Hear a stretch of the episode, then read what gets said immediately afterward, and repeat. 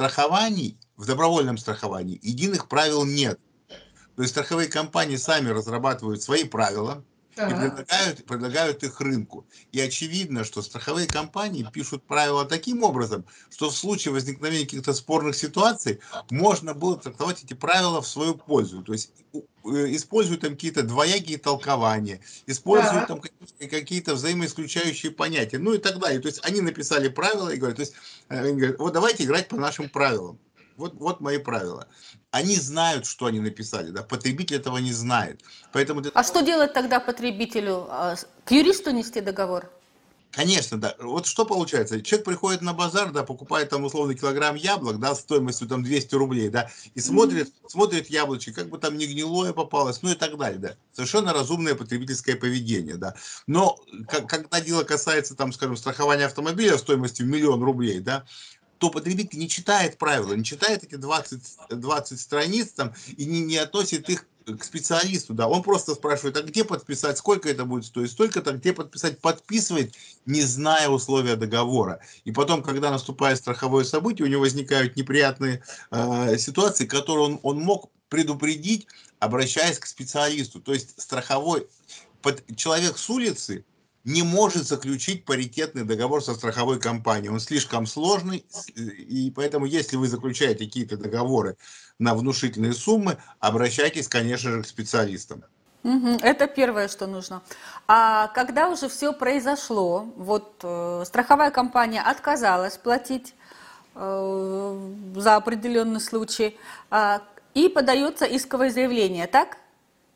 Можно, можно э, пойти, пойти следующим путем. Можно обратиться э, в Банк России. То есть Банк России является регулятором этих отношений, да, и банк, это, это тем более это обращение бесплатно, да, вы можете подать жалобу э, в Банк России, Банк России может уже, так сказать, на, на этапе досудебного урегулирования каким-то образом воздействовать на страховую компанию, если эта ситуация будет очевидна. Ну, скажем, страховая компания отказывает по очевидной совершенно причине, да. Вот. Дальше у нас сейчас создан институт финансового полномоченного в страховании. То есть, то есть до суда, опять же, вы можете самостоятельно обратиться, подать жалобу в институт финансового полномоченного. Э, есть, э, нужно просто на, на сайте набрать финансовый полномоченный.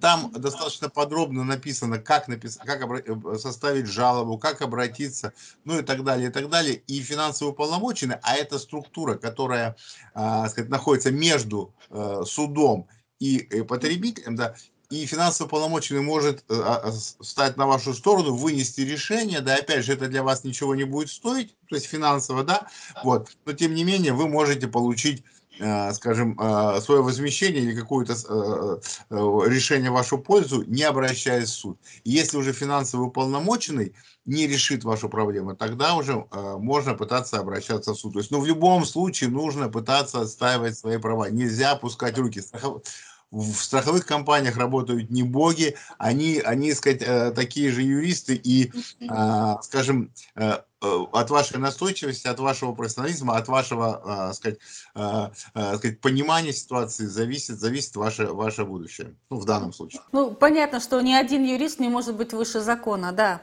А, и все-таки, как правильно подать исковое заявление? Есть какие-то рекомендации? Ну, есть общие рекомендации, да. Во-первых, вы можете обратиться в суд по месту своего жительства. Это очень важно, да, потому что такая компания может находиться в Москве, вы можете жить на Риенмаре, да, и понятно, что если, если дело будет рассматриваться в Москве, то вам сказать, э, не по силу будет летать каждый день на судебное заседание. Вы можете обратиться в суд.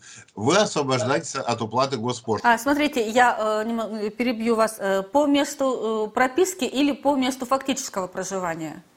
То есть закон говорит о том, что по месту жительства. То есть ну, сейчас, сейчас суды э, определяют место жительства как, как место вашей регистрации. Поэтому, ну, где вы зарегистрированы, туда, в тот суд можете обращаться смело, да. Вот, и суд будет рассматривать, э, сказать, именно дело там, где вы живете, а, сказать, а не там, где находится страховая компания. Вы освобождены от уплаты госпошлины. Это тоже, тоже существенный плюс, потому что при больших исках там госпошлина может составлять там, 5, 7, 10 тысяч рублей. Это тоже так сказать, а, расходы большие. А, сказать, обращайтесь к специалистам. То есть есть, опять же, можно найти в интернете специалистов, которые занимаются этим, для которых не, не просто к юристу. То есть в страховых отношениях нельзя обращаться к юристу. То же самое, что если вы, э, сказать, у вас болит зуб, да, не нужно обращаться просто к доктору, да, а нужно обратиться именно к стоматологу, к узкому специалисту, который может профессионально оценить вашу проблему. Вот то же самое и здесь. Нужно обращаться к специалистам, которые работают в сфере страхования либо в сфере финансовых услуг.